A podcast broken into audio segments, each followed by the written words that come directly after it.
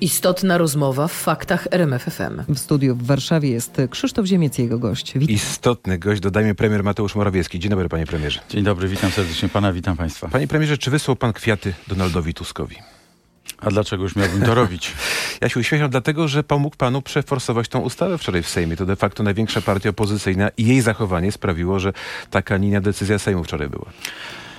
Powinienem powiedzieć raczej tak, że tam, gdzie dwóch się bije, tam Rosja korzysta. I rzeczywiście mieliśmy do czynienia z taką sytuacją, że zablokowanie KPO przez Unię Europejską doprowadziło do tego, że mieliśmy osłabienie sytuacji Polski na rynkach finansowych, trudności z pozyskiwaniem tańszego pieniądza i dzięki naszej odpowiedzialnej polityce, dzięki kompromisowi, który zawarliśmy z Unią Europejską, doprowadziliśmy do momentu, w którym opozycja, zwłaszcza Platformie Obywatelskiej, było bardzo trudno postąpić inaczej. Słyszałem wczorajsze wystąpienie jednego z liderów opozycji. Było to wystąpienie odpowiedzialne i sądzę, że tutaj należy podkreślić, że przynajmniej część opozycji zachowała się właściwie. Ale podziękuję pan tak bardziej oficjalnie, bo dziękował pan wczoraj Zbigniewowi Ziobrze. Jego partia głosowała przeciw, a Donald Tusk i Platforma w większości zdecydowanie głosowała tak, że ta ustawa mogła przejść.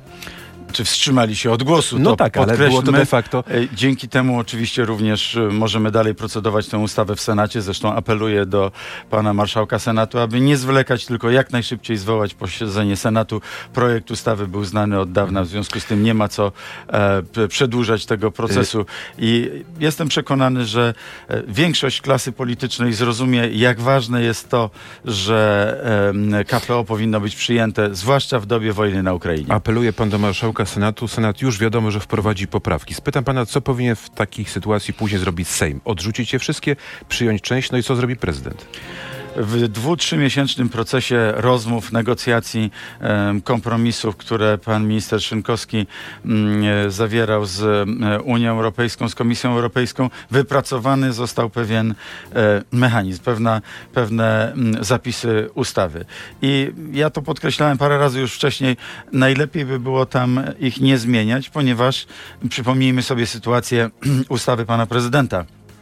Tam w ostatniej chwili wprowadzona została zmiana, która posłużyła za pretekst dla Komisji Europejskiej, aby dalej przedłużać nieprzyznanie Polsce środków. Czyli... Więc ja wychodzę z tego założenia, że to jest kompromis trudny, dobry, taki, który daje nam możliwość odblokowania środków unijnych i lepiej jest pójść szybko do przodu. Jeśli dobrze pan rozumie, będzie pan apelował do Sejmu, żeby odrzucił te poprawki, jeśli one będą, tak?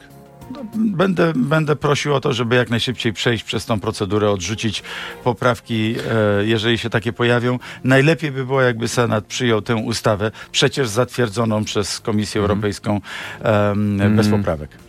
Panie premierze, Zbigniew Ziobro, którym pan wczoraj dziękował po głosowaniach, powiedział coś takiego: będziemy podejmować wszelkiego rodzaju działania, by te rozwiązania w życie nie weszły. To jest dosłowny cytat.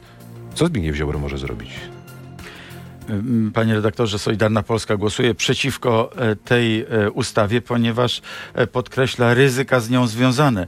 Ja różne ryzyka także widzę i tutaj różnimy się. To tak jak i w rodzinie. Czy nie było niekiedy tak, że miał pan rację, sądził pan, że ma pan absolutnie rację, ale jednak ustąpił pan jednej czy drugiej stronie. Tak samo tutaj jesteśmy jako Zjednoczona Prawica cały czas bardzo zjednoczeni, ale część z naszych posłów ma nieco inne zdanie w danej kwestii, no, po prostu akcentują, tak, ponieważ akcentują ryzyka związane z tą ustawą wobec wymiaru sprawiedliwości. Ja te ryzyka dostrzegam, ale na poziomie wyższym, tak uważam, dostrzegam jeszcze inne ryzyka destabilizacji sytuacji finansów publicznych Polski, dostrzegam pogorszenie ratingów, dostrzegam trudniejsze pozyskiwanie środków z rynków finansowych i brak możliwości szybkiego poprawiania stanu uzbrojenia polskiej armii. Ja to rozumiem. To jest absolutny priorytet. Pan wczoraj dziękował Zbigniewowi Ziobrze, a de facto on i jego partia blokują od dłuższego czasu to wszystko, o czym pan teraz mówi. Ja dziękowałem, panie redaktorze. Odbyliśmy kilka bardzo długich, bardzo merytorycznych, profesjonalnych spotkań z ekspertami pana ministra sprawiedliwości, również z grupą posłów. I tam przedstawialiśmy sobie nawzajem nasze racje. miałem wrażenie, że nasze racje, które przedstawialiśmy od strony gospodarczej przede wszystkim, jak ważne to jest dla umocnienia złotówki, dla obniżenia inflacji, dla wzmocnienia wzrostu gospodarczego, dla szybszego uzbrojenia polskiej armii, mimo to, że te Ziobro mówi, że będzie to blokował. Że te argumenty, proszę pozwolić mi dokończyć zdanie, że te argumenty trafiły przynajmniej do części posłów. Jednak mimo tego, części posłów Solidarnej Polski, jednak mimo tego widzę, że Solidarna Polska rzeczywiście inaczej podchodzi do tego, ale te racje, które oni przedstawili nam, były także wyłożone w sposób bardzo rzeczowy. I to nie są obawy, których ja nie podzielam w żadnym stopniu.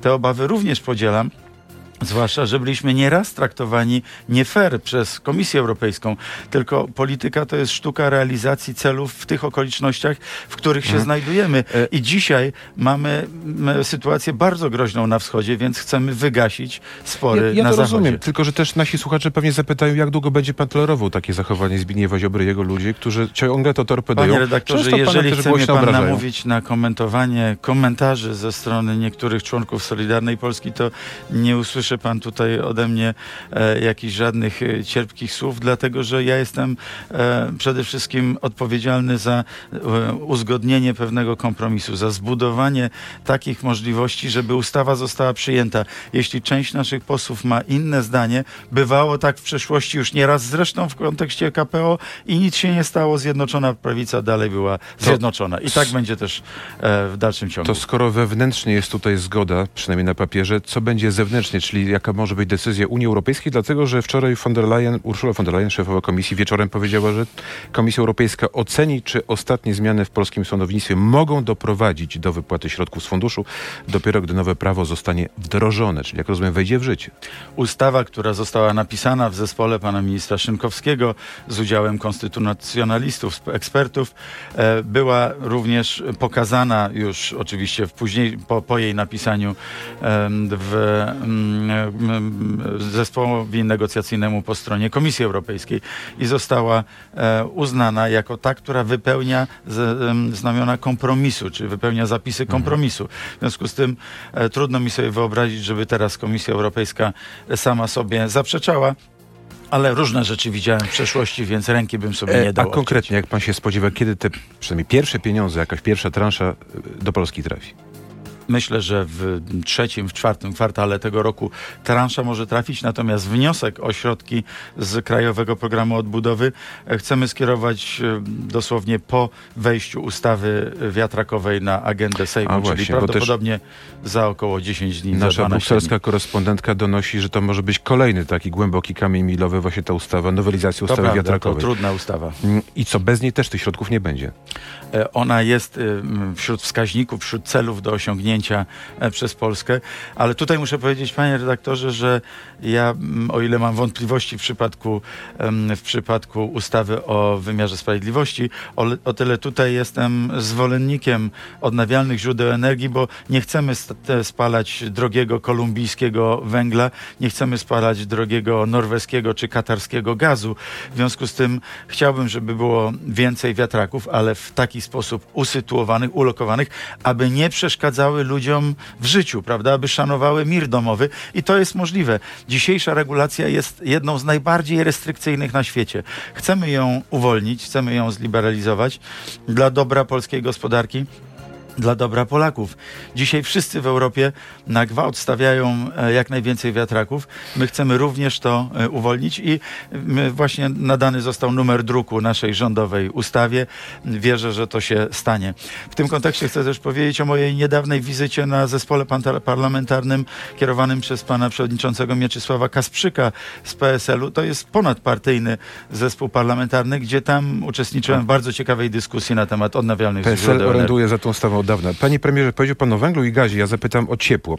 System rządowych rekompensat za ciepło okazuje się nieskuteczny, pisało wczoraj Rzeczpospolita, rachunki drenują portfele Polaków, to dotyczy nawet 15 milionów mieszkańców, wbrew pozorom nie tylko tych, którzy mieszkają w małych domkach jednorodzinnych, tylko właśnie w dużych blokach, w mniejszych miastach. Oni płacą dziś rachunki nawet o 100% wyższe, a mieli według rządowych zapewnie płacić co najwyżej 40%. Tak.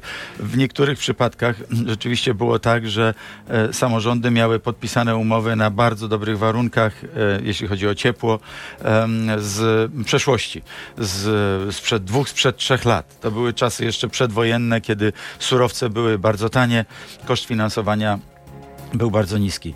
Z tego wyniknął rzeczywiście taki problem, że dzisiaj tam podwyżki mogą być wyższe niż ten maksymalny pułap określony. Dlatego będziemy pracowali nad takimi dodatkami, aby tutaj również postąpić w sposób wiarygodny i sprawiedliwy. Ale chcę też podkreślić, że dla cen ciepła uzyskiwanego z gazu chcemy utrzymać tę maksymalną cenę, którą powiedzieliśmy, czyli to około 150 parę złotych za gigadżula ciepła uzyskiwanego z gazu i około 103 zł dla ciepła uzyskiwanego z węgla. Kiedy, panie premierze, ludzie mogą oczekiwać tych rekompensat nowych realnie? Pani minister, Moskwa już nad tym pracuje. Czyli jeszcze tej zimy? Tak, oczywiście. Mamy za 18 minut, godzinę 9. Przypomnę, premier Mateusz Morawiecki jest naszym gościem. W tej części radiowej zapytam pana jeszcze o podatki dla ludzi najbogatszych, bo to, o czym mówimy, to dotyczy wszystkich Polaków. Ci może bardziej zamożni, uciekając od inflacji, często kupowali mieszkania. Jest pomysł, żeby te dodatkowe mieszkania były opodatkowane. Czy rzeczywiście on jest realny, kiedy wejdzie w życie? Nie mamy żadnego bardzo konkretnego projektu, ale tak jak może pan redaktor pamięta i szanowni państwo, już rok temu zapowiadaliśmy przede wszystkim nałożenie opłat na fundusze przede wszystkim, na tych inwestorów, które kupują po 100, 200, 500 mieszkań jednocześnie, powodując, że popyt utrzymuje się taki sam, ale podaż się zmniejsza, ponieważ oni te mieszkania utrzymują w puli do sprzedaży. To byłby duży podatek. Czas. Nie ma tutaj jeszcze konkretnych zamiarów, ale pracujemy nad tym, aby poprzez opłatę PCC, podatek od czynności cywilnoprawnych, w przypadku takich spekulacyjnych zakupów kilkudziesięciu czy kilkuset mieszkań jednocześnie, ten inwestor był dodatkową opłatą obłożony. Czyli krótko mówiąc, pani Kowalska czy pan Nowak, jeśli kupili mieszkanie dla dzieci, dwójki, trójki, może nawet tak, bo są zamożni, rozumiem, że oni nie mają się czego bać. Takie osoby tym podatkiem nie będą obłożone. Myślimy tylko i wyłącznie o nałożeniu opłat powyżej kilku mieszkań, czy powyżej kilku mieszkań kupowanych przez tego samego inwestora. Więc jeżeli, tak jak pan powiedział... Czy kilkudziesięciu, bo pan mówił wcześniej o takich dużych grupach. No to są kilkudziesięciu, to jest oczywiste, ale jeżeli ktoś kupił już na przykład, 7 czy 8 mieszkań, to też należy się przyglądnąć temu, bo znaczy, że jest to osoba zamożniejsza. Też w tym roku by było? Pracujemy nad tym i w najbliższym czasie rząd zajmie się tym tematem. To już ostatnie pytanie w radiowej części. Czy ci najbogatsi Polacy mogą oczekiwać wzrostu podatków w tym roku jeszcze? No bo przez Polski Ład płacą więcej przedsiębiorcy, szczególnie ci prowadzący jednoosobową działalność gospodarczą. Szkoda, panie redaktorze, że pan nie wspomniał o tym, że 90% Polaków, czy 80 kilka procent Polaków... Rząd się tym chwali cały czas, dlatego pytam o tych, o których zapomina. Zapytać o 5% najbogatszych, a ja chcę powiedzieć, że dla ponad 85% Polaków podatki obniżyliśmy w taki sposób, jak nigdy w III Rzeczpospolitej nie zostały obniżone. I ja nie zamierzam się ani tłumaczyć, ani wstydzić, że rzeczywiście dla najbogatszych Polaków mamy wyższe podatki, ale dla gigantycznej, ogromnej puli Polaków powyżej 85% mamy niższe podatki, bo tutaj jest kwota wolna 30 000 złotych i podatek obniżony do 12%. Ci najbogaci też mówią, że oni tworzą nowe miejsca pracy. Jeśli rząd będzie ich dusił podatkami, no to wtedy oni tych nowych miejsc pracy nie utworzą. A wie pan, że oni płacą jedne z niższych podatków w Europie? Ale każdy przedsiębiorca mówi, że płaci za dużo. Jednym słowem, będą płacili... Ja to słyszę od 30 lat. Tak było w czasach rządów pana premiera Millera. Obniżył podatki dla inwestorów, ponieważ oni krzyczeli, obniżcie nam podatki, wzrosną inwestycje i nic takiego się nie stało. Socjalista wprowadził podatek liniowy. I nic takiego się nie stało. To był oczywiście wówczas błąd, ponieważ niestety do wzrostu inwestycji na skutek tego nie doszło. Kończąc część radiową. W związku z tym kompensujemy ten wzrost inwestycji poprzez inwestycje publiczne. Będą nowe podatki dla tych najbogatszych Polaków? Żadnych nowych podatków my w tym roku nie wprowadzamy. Ja opisałem stan sprzed roku, bo wdrożyliśmy ogromną obniżkę podatku dla Polaków, to jest 12%.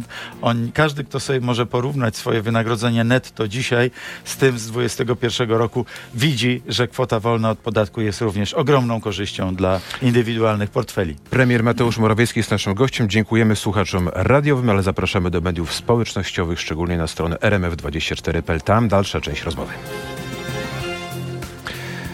Panie premierze, z sondażu dla radia RMF FM i Dziennika Gazety Prawnej wynika, że 47% Polaków, czyli prawie połowa, obawia się, że jesienne wybory mogą być sfałszowane. Co to pokazuje zdaniem pana? Pokazuje to głęboki podział w polskim społeczeństwie i brak zaufania. Dlatego chcemy zwiększyć możliwości uczestnictwa w wyborach mężów zaufania. Chcemy zapłacić również za to, żeby jak najwięcej ludzi patrzyło na ręce tym, którzy liczą głosy w komisjach wyborczych. Ja jestem zwolennikiem maksymalnej transparentności, nawet kamer w lokalach wyborczych. Przecież te kamery i tak często są przed lokalami wyborczymi, więc nie ma się co obawiać o ustawy, pewnie o łamanie ustawy o ochronie danych osobowych. Ale czy to nie jest brak zaufania do rządzących właśnie? Taka postawa Polaków, którzy boją się, że wybory mogą być sfałszowane. Dlatego, panie redaktorze, właśnie powiedziałem, że żeby nie było najmniejszych wątpliwości dla kogokolwiek, również naszych oponentów, to zachęcam do tego, żeby przyjrzeć się ustawie i popatrzeć, że wdrażamy tam szereg mechanizmów zwiększających transparentność, zwiększających również to święto demokracji poprzez frekwencję. To może nie trzeba w takim momencie forsować tych zmian w kodeksie wyborczym, bo one też sprawiają wrażenie, że być może to rządzący zmiany będą chcieli... Czyli jest pan za tym, panie redaktorze, liczby... czy ktokolwiek, żeby właśnie człowiek, który mieszka w oddalonym miejscu, miał trudniejszy dostęp do lokalu wyborczego? Jeśli pan posłucha komentatorów, to oni mówią, że takie zmiany można robić, tak, ale na początku kadencji, tak żeby dzisiaj pod koniec, kiedy wybory są za 9 miesięcy, czyli nie rodziły... Jak Platforma Obywatelska w 2011 roku w styczniu wprowadziła kompletnie nowe okręgi wyborcze, na przykład do Senatu, to wszystko było dobrze, tak? Natomiast jak my zwiększamy transparentność, poprawiamy jakość demokracji tym samym, to komentatorzy mają jakieś zastrzeżenia. Panie redaktorze, to są zmiany, które zwiększają szanse na frekwencję. Demokracja to jest właśnie, polega na tym, że jak najwięcej ludzi uczestniczy w wyborach. Chcemy, żeby jak najwięcej ludzi uczestniczyło w wyborach. Demokracja to też poczucie bezpieczeństwa. W związku z tym, co dzieje się za naszą wschodnią granicą, spytam, kiedy będzie ostateczna decyzja, jak pan myśli, panie premierze, dotyczące leopardów dla Ukrainy? Proszę zapytać kanclerza Scholza, ponieważ po naszej stronie, jak pan prezydent powiedział parę dni temu, taka decyzja już zapadła. My z panem prezydentem rozmawialiśmy i znowu jesteśmy tutaj tymi, którzy organizują pomoc dla Ukrainy, bo tam ich walka, to również jest walka o bezpieczeństwo Polski. W związku z tym ja rozmawiałem z kanclerzem Scholzem. Rozmawiałem z kanclerzem Scholzem parę tygodni temu w Brukseli właśnie o tym, żeby te nowoczesne czołgi również przekazać Ukrainie. Nowoczesny sprzęt jest potrzebny, aby w skuteczny sposób walczyć z tą barbarzyńską, zbrodniczą rosyjską agresją. Rozmawiamy również o tym z innymi partnerami, z Finami, z Duńczykami, Francuzami i innymi państwami, które też mają na swoim stanie nowoczesne czołgi. Ale jest pan w stanie przekonać kanclerza Scholza do tej decyzji, żeby była na tak, a nie na nie? Nie mam pojęcia, to już jest pytanie do kanclerza Scholza. Ja wiem, ale wiele razy udawało się za słuchawkę, przekonać Niemcy, także w ostatniej kwestii w przypadku Patriotów. Proszę sobie przypomnieć, jeszcze 2 miesiące temu wszyscy się z tego śmiali. Była to propozycja pana prezesa Jarosława Kaczyńskiego, aby chronić Polskę poprzez jeszcze lepszą ochronę Ukrainy. To jest to, o co prosił nas prezydent Zełenski. Kilka dni wcześniej, przed tym wydarzeniem, byłem w Kijowie i w związku z tym naprawdę warto starać się, warto z uporem walczyć na sekundkę się wrócę do leopardów. Swoje koncepcje. Myśli pan, że do piątku, czyli do spotkania w Monachium dotyczącego bezpieczeństwa, ta decyzja może być już, czy nie? Niemców. Do którego piątku? Tego, które przed nami, tak? Bo za tydzień będzie spotkanie ministrów, szefów NATO od spraw bezpieczeństwa, od spraw wojny, nie? Wątpię, to są procesy, które wymagają pewnie dłuższych dyskusji, ale nacisk musi być stały. Tamta decyzja zabrała Niemcom około 1,5 miesiąca. Mówili, że patrioty tylko do Polski, jednak po naszym nacisku zgodzili się również wysłać patrioty na Ukrainę. A patrioty, panie premierze, czy one powinny stanąć w jakimś innym miejscu, albo być może dodatkowe? Pytam o to w związku z tym, co dzieje się na Białorusi, bo wielu ekspertów uważa, że stamtąd pójdzie kolejny atak. Też się tego obawiam, tak. Tak? Polacy powinni się bać? Oczywiście Polacy powinni się obawiać tego, co się dzieje na Ukrainie. Z Białorusi może pójść kolejny atak rosyjski na Ukrainę. Od północy kolejny front. Oprócz tego zaporowsko-mariupolskiego, donbaskiego może być otwarty kolejny front i próba zagrożenia stolicy Ukrainy. To jest realne ryzyko, które biorą pod uwagę nasi sojusznicy amerykańscy, brytyjscy, sojusznicy z NATO i to jest ryzyko, które my bierzemy pod uwagę, dlatego umacniamy obecność wojskową we wschodzie na wschodzie Polski. Czy może powinniśmy przestawić te patrioty, które na razie są w Rzeszowie, no bo tam jest lotnisko Jasionka, bardzo ważny punkt, ale może trzeba je przestawić gdzieś bardziej na północ, w stronę właśnie Białorusi? Przestawić nie, ale nowe patrioty będziemy oczywiście stawiać w tych miejscach, które naszym zdaniem będą musiały być szczególnie chronione. Wystąpiliśmy o jakąś taką nową, nie wiem, transzę, nową dostawę takich patriotów? Dowództwo nad tymi patriotami, które przyjdą z Niemiec, będzie sprawowała polska armia. W związku z tym to my ustalamy, gdzie one będą stały. Mhm. Jest szansa, że będą w ciągu najbliższych miesięcy? W Polsce jakiś taki nowy? Pan ma dużo pytań do mnie, jak gdybym był kanclerzem Niemiec. Na szczęście nie jestem. Jestem premierem Polski, w związku z tym... Ale chyba woli pan. Oczywiście, dlatego powiedziałem, że na szczęście. W związku z tym, nie wiem, proszę skierować do Bundeskanzleramtu te swoje pytania. Panie premierze, kolejna sprawa, która wzbudza wiele emocji, to urządzenie informatyczne, tak to się ładnie nazywa, które daje dostęp służbom do niejawnych danych, do naszych maili, telefonów. Rodzi podejrzenie, że to może być jakieś takie narzędzie walki z niewygodnymi politykami, komentatorami. Panie redaktorze, czy chciałby pan, żeby terroryści albo bandyci, złodzieje i mordercy posługiwali się w sposób bezkarny i bez możliwości namierzenia ich komunikatorami internetowymi? No ja bym nie chciał. Od co najmniej dziesięcioleci trwa wyścig pomiędzy policjantami i bandytami o różne środki, którymi się posługują jedni, posługują się drudzy. Ja naprawdę bym chciał, żeby policjanci mieli lepsze środki niż bandyci i życzyłbym sobie tego i myślę, że 99% Polaków by sobie tego życzyło. Od 2015 roku taryfa ulgowa dla bandytów, dla łobuzów, łotrów różnego rodzaju się skończyła. Dlatego Prawo i Sprawiedliwość ma homeopatyczne poparcie w zakładach karnych. Ładnie pan to ujął. Tylko panie premierze, nie mogę się uśmiechać, bo opozycja czuje się zagrożona. Tak? Pamięta pan, co się działo wokół Pegasusa, te wszystkie różnego rodzaju emocje. Panie redaktorze, chwileczkę. Co pamiętam? Każdorazowy wniosek o nałożenie specjalnej procedury rozpoznawczej był zatwierdzony przez sąd. No to sądy, chyba tutaj nie ma wątpliwości, w jaki sposób postępują i jeżeli był wniosek, który dotyczy kogoś, kto być może popełnił jakieś nieprawidłowości, to sąd podejmował taką decyzję. Nie podejmowały tej decyzji służby w oparciu o swoje własne widzimisię. Czyli co, opozycja niepotrzebnie się boi?